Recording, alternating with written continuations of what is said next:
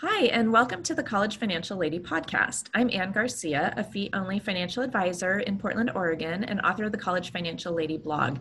Today, I'm talking with Louis DeLuca. Lew is the coordinator for student financial literacy and advising at Southern Connecticut State University.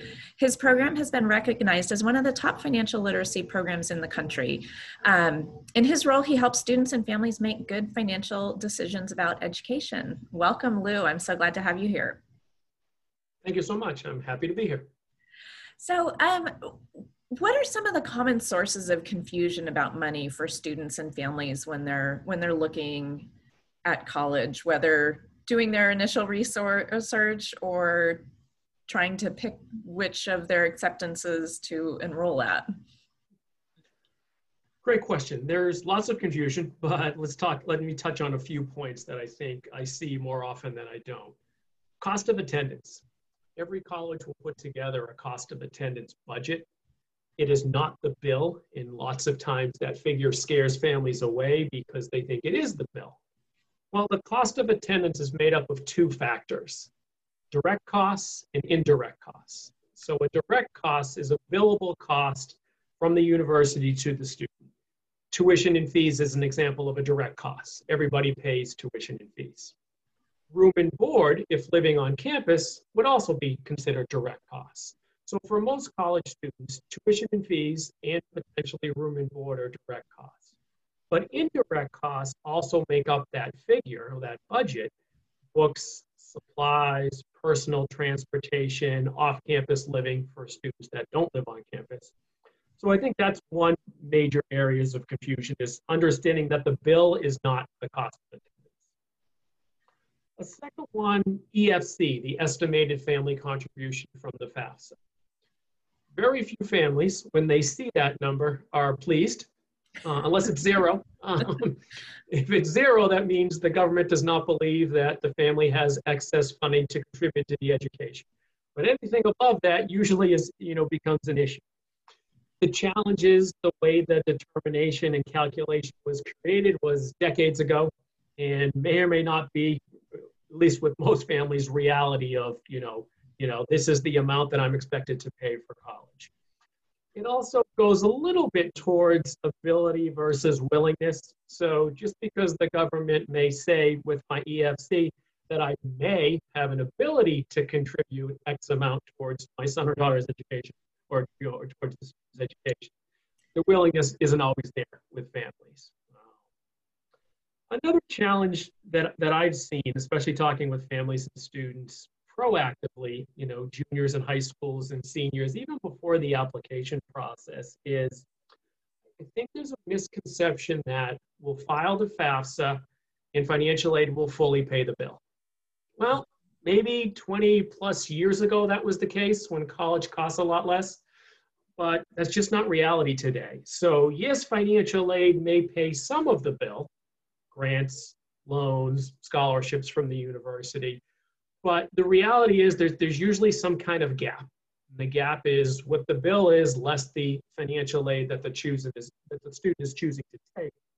And that's really where I spend the bulk of my time advising is those options. You know, are there college savings plans? What about parent loans, private loans, the university's payment plans, scholarships, you know, things of that nature the reality is most families haven't saved enough or put enough into a 529 college savings plan to fully cover the cost of the school, be it a full year public or private. So understanding that and looking through financial aid to say, all right, what can the financial aid cover? And okay, so now let's be realistic and what are the options to cover the rest? So I think those are some confusion issues for lots of families. You know, one of the things that we found w- when my kids applied to college, so my son, for example, applied to two different schools. And when he got his initial letters, it looked like one cost $7,000 a year more than the other. And it turned out that one of them had quoted their highest price dorm and meal plan, and the other had quoted the lowest price dorm and meal plan. And so you know we were telling him no you can't go to your dream school because it's the same thing for $7000 more um, you know unfortunately going there meant a lot to him and he took it on himself to to do his homework and and and figure out where a lot of that difference was coming from. well that's important. Absolutely. Yeah, again, when we do our budgeting here, we normally assume the standard double occupancy room with the unlimited meal plan is what we have at our institution. So that's me and a roommate plus the unlimited meal plan. There are less expensive options, living in a triple as an example. There are more expensive options, you know, living in a single, you know, for example. So yeah, the, the cost of attendance, if if not savvy and, and not, you know, being able to say, well, is this exactly what I'm going to pay for room and board? And what does that entail? You know, other other options, you know, things of that nature? You're right. Sometimes the cost of attendance is uh, an average when it comes to house cost that may or may not be super accurate what the actual bill is. Yeah. yeah. So you and I, when we, you know, when we work with families who are planning for college, we spend a lot of time in what I would say is the crux of a conundrum that has huge financial implications. You know, colleges are a business and they treat enrollment and enrollment management and financial aid as aspects of their business. And yet the customers of this business you know the students and their families for them it's almost more of a passion project. And um, and and so you you probably have a more elegant way of saying this and i because i really don't mean to apply imply that colleges are mercenary or that students are wrong to engage emotionally in their educational goals. Um, but uh, what i'd like to hear is you know any recommendations or suggestions you have on how students and families can bring more rational thinking into the application and decision and selection um, process. Because it is an emotional it is an emotional journey um, you know both for parents and for students and and oftentimes that's what leads to the worst types of decisions. Absolutely absolutely. So i think one of the the challenges that i don't know if this pressure is coming from peers if it's coming from guidance counselors if it's coming from parents is if i'm the student and i want to go to the most selective institution that i can be accepted to so and if I prioritize my college list that way, then I, I put an emotion into that. Now, I may not get into my REACH school. And if I do, from a financial perspective, I'm probably not going to get a great financial aid offer from that school because it's a REACH.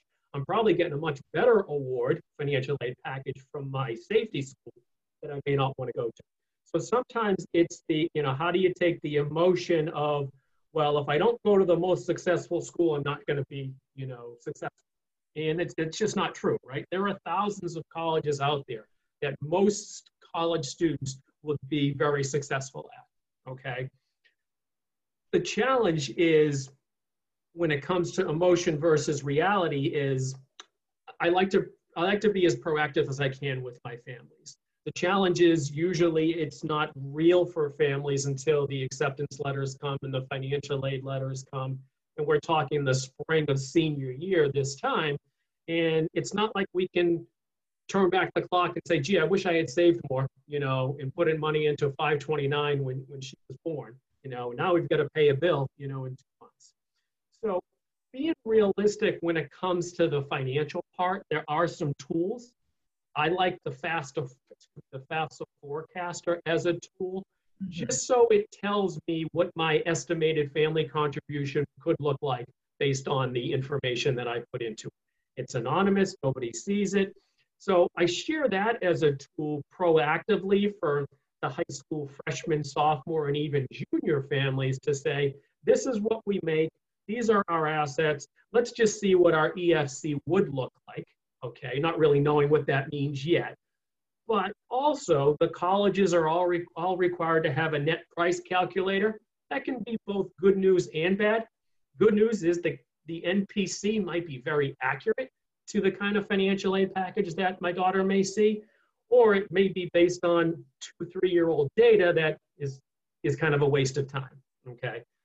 So, being realistic from a financial perspective, unless we're in the top 1% of the population, we're probably not getting a full ride to college. We're not getting 100% of our need met as, as a student. So the rest of the population, the 99%, we've got to understand that there is going to be what is called a gap, and sometimes it's a form of discounting from the university. So, from the business perspective, the college wants to enroll as many students as it can based on how many they choose to admit, and they have yield percentages, and it's all it's, it's all formulated. Okay. Well, the college may elect to give my daughter a certain amount of free money and grant her scholarship, but may give our neighbor more or less amount of free grant or scholarship money. Um, and again, it's, it's, it's not getting into the weeds of, you know, you know, college admissions per se and, and gapping in financial aid, but the reality is I'm not going to get enough financial aid to pay for school. The question is, do I have the means as a student and family to cover that gap? Or do I need to be looking at maybe a lesser selective school that still has everything that I'm looking for in a college, but due to the nature of finances, it's more affordable to go there maybe than to my dream school. Last piece on this is the business of it. The college wants to enroll as many students as it can, ideally giving out the least amount of aid possible. Okay, most colleges are not blessed to give full rides to everyone. There's your highly selective 1% of schools who I said will meet that 100% of need, but the rest, that's just not reality. Now, students can appeal, families can appeal to the financial aid folks. Hey, there's been a change in our earnings, COVID 19 being a huge example, you know, most recently, or you know, another form of job loss, things of that nature. Hey, you know, the FAFSA really is two years old, and we've had a lot of changes in our fi- family finances over the past two years that you don't know about. Can we appeal so that you can reconsider?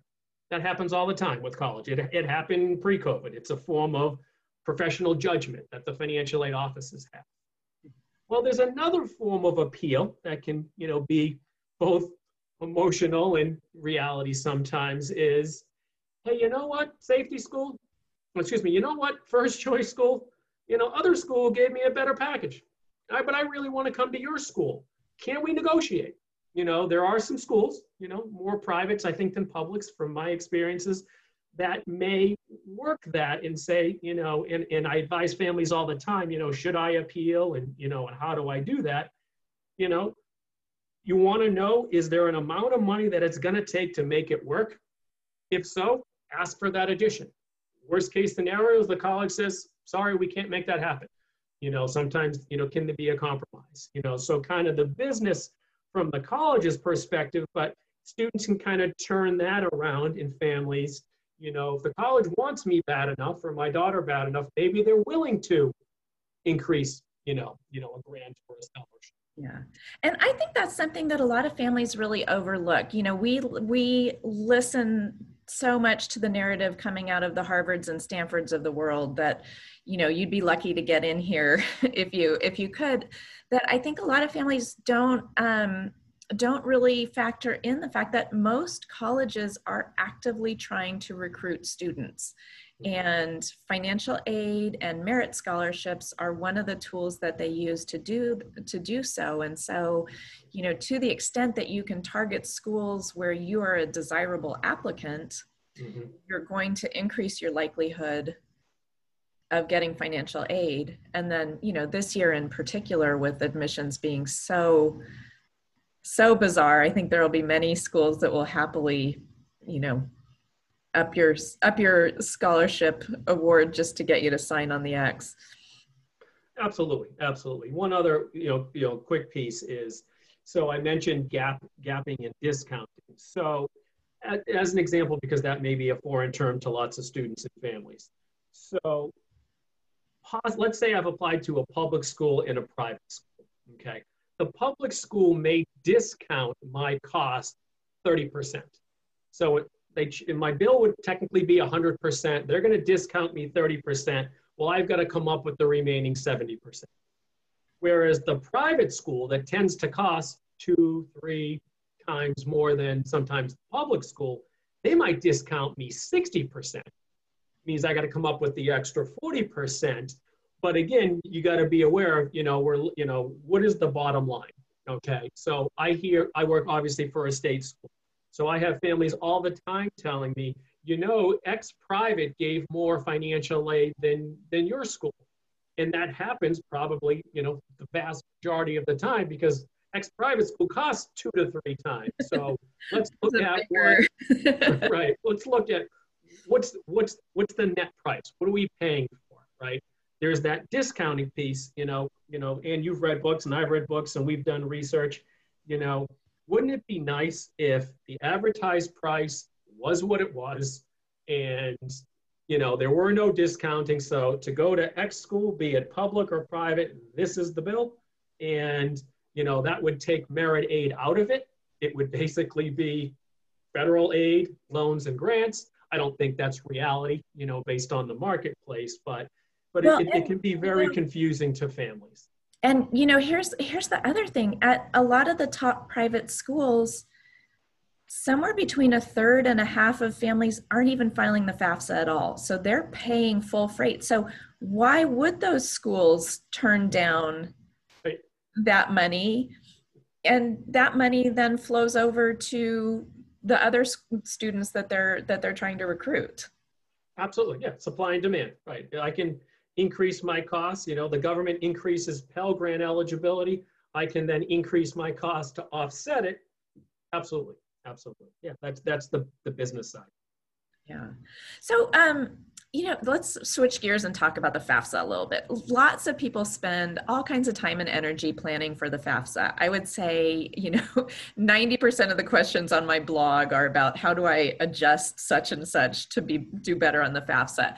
And there's certainly nothing wrong with planning for it and positioning yourself better for aid. But, you know, the truth is, as you pointed out, very, very few schools meet 100% of financial aid, uh, of financial need, and even less do so through grants. You know, often oftentimes a big part of that is made up through loans and work study. So, so what recommendations do you have for specific steps families can take to get on a path to affordable college? Right. No, it, it's a great question, and it's it's it, it's frustrating for the, the the multiple decades that I've been doing paying for college or what schools call high schools call financial aid nights. And, and, and that's exactly it. There are so many families that are I don't know if they're purposely trying to, to game the system or cheat a little, but it's do I have to report that? Do I have to report this? You Can know, I call my rental property a business since it's right, right, exactly. So I look at I look at money to my sister. sure, sure. You know, and again, I had you know, and I have parents all the time that tell me, so if we get divorced and she goes to live with the lesser earning parent, we're going to get more financial aid. Well, technically, yes, but is that, you know, what you choose to do? So a couple of things that I think are important that I don't think families know about, and, and, and I always share this. So, and, and, and you know this, there's that misconception that, you know what, I saved for my daughter's education, I put money aside, I put it in a 529, and it hurt me in financial aid. That's the perception. Let's talk the reality. The reality is, right, a 529 is a parent asset on the FAFSA. Less than 6% of that asset goes towards the EFC, okay? Now, if I've got a million dollars in a 529, which, you know, most people don't, okay, but 6% of that asset, to me, doesn't make a big impact on the FAFSA, okay? Where the bigger impact is, is parent earnings, right? Adjusted gross income for parents, you know, 25 to nearly 50% of their AGI goes towards the EFC. So do you want to lower your FAFSA EFC? You, you take a pay cut? People aren't going to do that. You know, you know, is some savvy enough to put more money into their retirement that year? You know, that FAFSA year.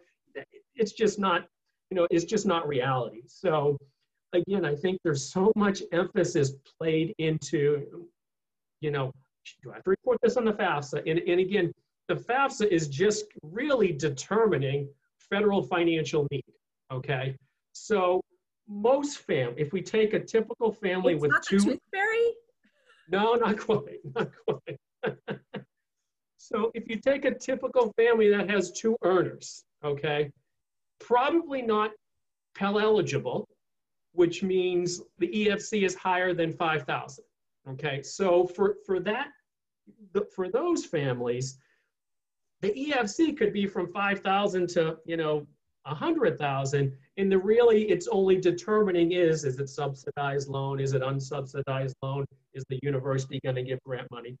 So I think, again, and I, and I say this all the time, I think more emphasis needs to go in. I see what the sticker price for the school is. I may be able to figure out the gap or discounting through the net price calculator or the FAFSA forecaster to kind of figure out, and this is obviously, I can't necessarily figure out merit aid unless the school is black and white and says, if your GPA is this and your class rank is that, and your SATs are this, or ACT, you get X merit scholarship. But the reality is there's going to be a gap. How big is it? We don't know until it's official per se.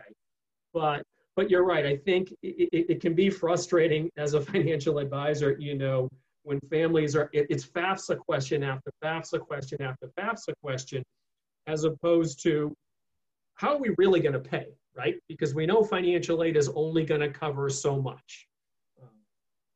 Well, and and you know the thing that I see from families is this sense from parents that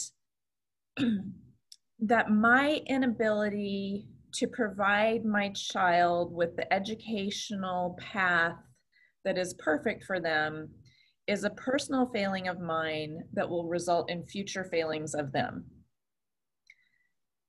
And and it's very hard to get out of that mindset and into the mindset of there are so many great colleges doing great things many of whom will be happy to have your child there so let's mm-hmm. figure out a budget that works for you and then find schools that are likely to meet that budget.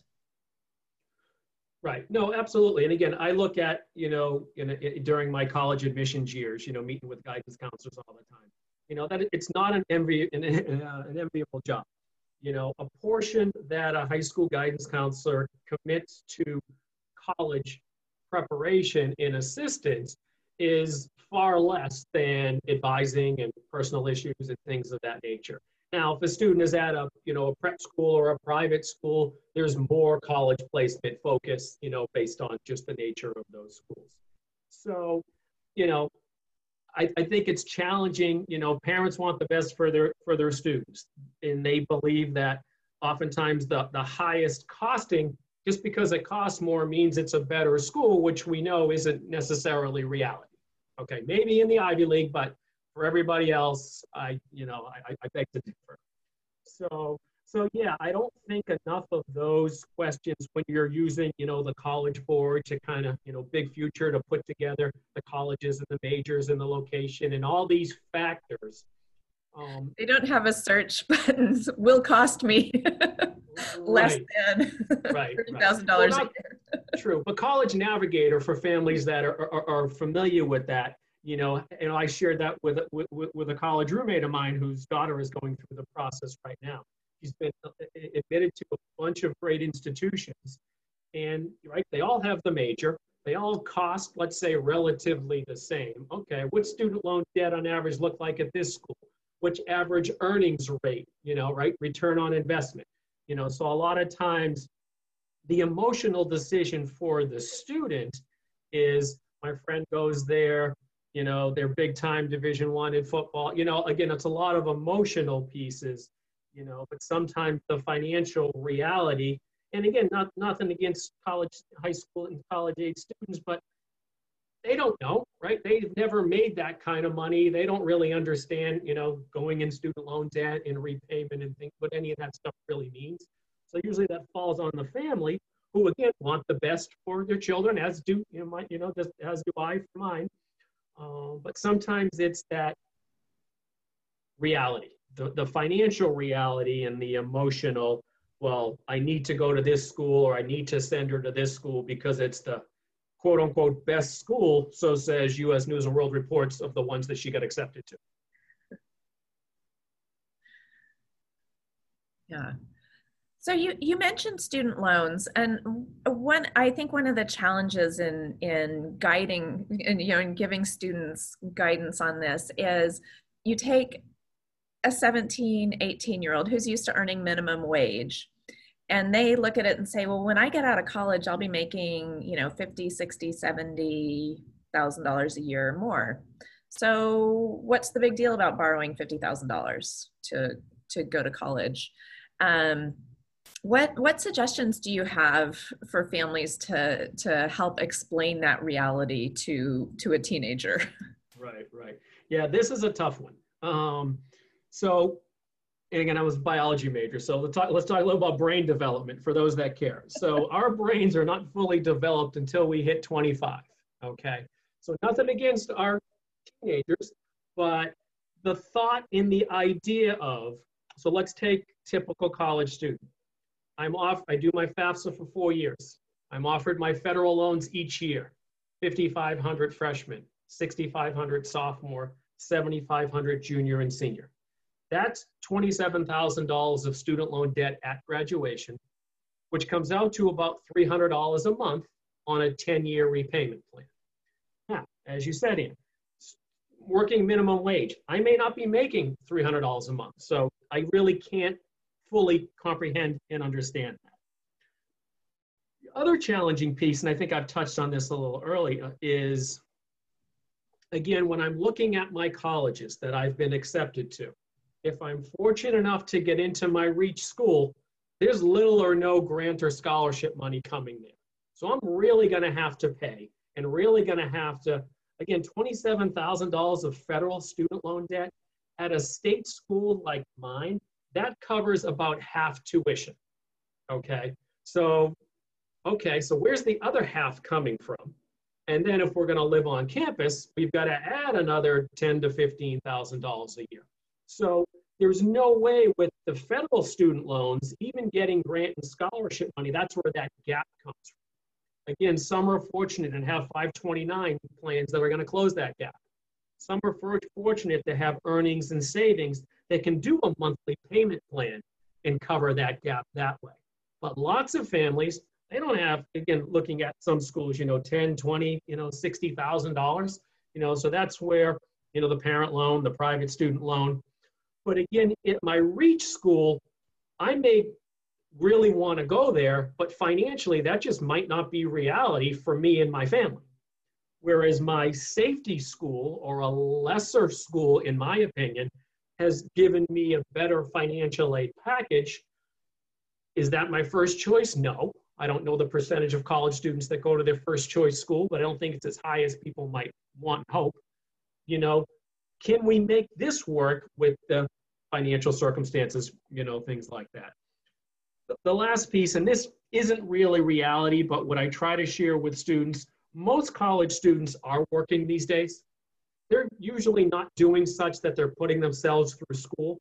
You know, generations ago, that might have been reality, but with the cost of higher education, unless we're talking a, a community college, I'm not going to be able to work and put myself through a four year college. It's just not reality. No, because that's like more than a full time job. right. to right. earn enough to. Right. But when it comes to, and again, this is easier said than done for some students.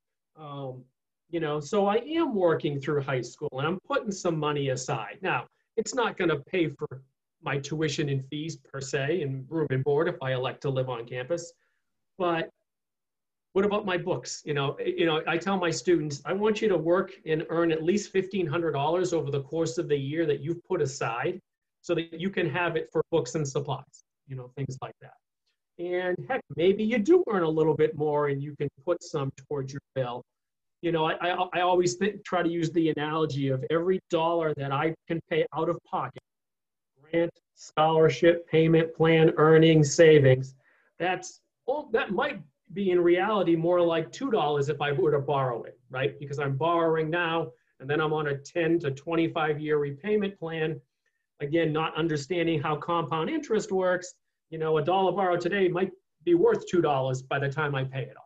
You know, so try to at least teach some of those, you know, basic personal finance tips, which we'll touch on it hopefully in, in, a few moments. But so it's hard. It's hard, you know, because the 17, 18 year old, you know, doesn't really, can't really see into the future.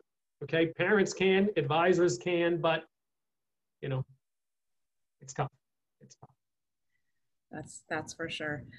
So, you know, before before we wrap up, if there was if there was one thing, or maybe it's two or three or four things that you really, really, really want everyone to know before they start applying to colleges, what would what would that be?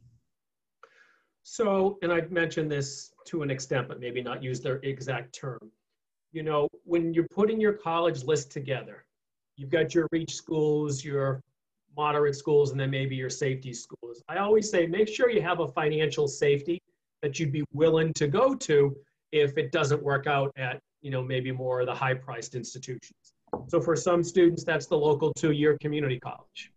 For others, it's the, it's the public four-year school, you know, within their state. It might be the flagship, you know, four-year public school in their state. I sometimes will work with families and say, figure before you even look at schools, figure out how much could I pay for that school with not a penny in financial aid. Okay, so a community college that costs you know maybe five thousand dollars a year. Can we make can we make that work without a penny of financial aid? Yes or no? And then move on again to the local public full year. Um, because you don't know what you're getting in financial aid, you know, from the gapping and the merit aid and need-based and things of that nature this is more on the financial literacy side of the house. So a good portion of my time and effort is spent working with families for paying for college and i and i get that you know the whole enrollment you know the whole enrollment management piece retention graduation but on a personal finance or a financial literacy side of the house i don't know how it is in, in, in oregon. I can tell you here in connecticut most of our connecticut high schools offer a personal finance class. It's not a requirement at most of those schools, but I tell my students, please take a personal finance class or connect with a family member or friend that relative that you know who's good with money because just understanding the basics of compound interest i'm not even talking about credit and investing yet which are other you know interest that i work with my students with but just to understand the basis. oh i'll take a loan and i'll pay it back okay, but do you but do you really understand you know what that means? Um, I like to use quotes. Ben, Franklin has has a lot of them attributed to him. An investment in knowledge pays the best interest. Probably kind of a famous one. I kind of like to share that one. Um, two left. Um, scholarships. Okay, we know that I'm probably not going to get a full ride at the college I applied to. Okay, the school may give some grant and scholarship funding, from federal work study funding, and some loan. But again, I know there's going to be a gap. We just don't know how big that is. So free money, private scholarships, students and parents, your employers, do they offer scholarships for the employee? Do they offer scholarships for children of employees? The grocery store that you work at, do they offer scholarships for employees? The local community center, the place of worship, local scholarships they tend not to be huge amounts. I'm not talking 10, 20,000 a scholarship, 500 here, $1,000 there, right? Every little bit helps when we're trying to pay for school. So I don't think enough students fully take advantage of scholarships. During my time when I worked in financial aid, I had one student, and every time his name came across my desk, it was a scholarship check. This young man, granted this was 15 years ago, but he made money going to college because he elected to commute. He attended a full year public and he earned more scholarship money than the cost of the school. It's rare, but the scholarships are definitely out there. You know, and I tell students, and I think you, you know you raise a great point about scholarships, and I'll I'll interject on on that. You know, a lot of people think FastWeb or places like that are the best place to go to find scholarships, and there certainly are more scholarships listed there. But if you look at your local resources and the places that you and your family are already engaged, um, there may not be as many scholarships there, but the applicant pool is going to be much smaller. Absolutely. Absolutely. Yeah, those again, those, and I have, we have a scholarship page on our website that has all those national searches, and they're great to make connections. You know, the duct tape prom dress contest, you know, things that, you know, are, the are, are scholarship. exactly. These are real scholarships, but the, right, the competition of those, the Coca-Cola, the Gates Scholarship, yeah, those local ones, albeit them smaller, there's definitely less competition, so they're more realistic. Yeah, like my daughter's got a great scholarship, and and her um, one of her teachers had recommended that she applied for it. She'd never heard of it, mm-hmm. and she did apply, and she got it, and it's it's been a fabulous scholarship to have. Yeah, I think just the last point, and we've touched on this before. And again, my my daughter's not quite college age material yet, so I may speak a different tune uh, in a few years. But the whole emotion versus finances. Okay it's an emotional decision for the student it's an emotional decision you know for the family. My hope for families is that they bring the financial reality into the conversation such that there aren't a lot of you know heartbreaks okay? You know i so my my friend you know sent me a, a text recently you know when the ivy league schools all made their decisions right last week okay? And you know again i you know, I'm glad I wasn't in the house that night. You know, you know, you know, because it just sounds like you know it's it's just a traumatic you know you know piece for students. You know, this is the first time you know young adults have heard the word no, right? They've heard no, they've seen rejections, things like that, and they think, oh, my life's over because I didn't get into you know my dream school. Again, again, the reality is there are so many wonderful colleges out there, be them private, be them public. You know, you're not going to be a failure because you didn't get into your first choice school. Okay, and you're going to be so successful many, no matter where you go. You just have to, you know, make the right. Again, it, it is emotional, and I get it, but there needs to be a financial piece to it because it's not free, and it's the, you know, the largest expense that you know young adults, you know, will make in their life until you know purchasing a home if they're that fortunate. Yeah.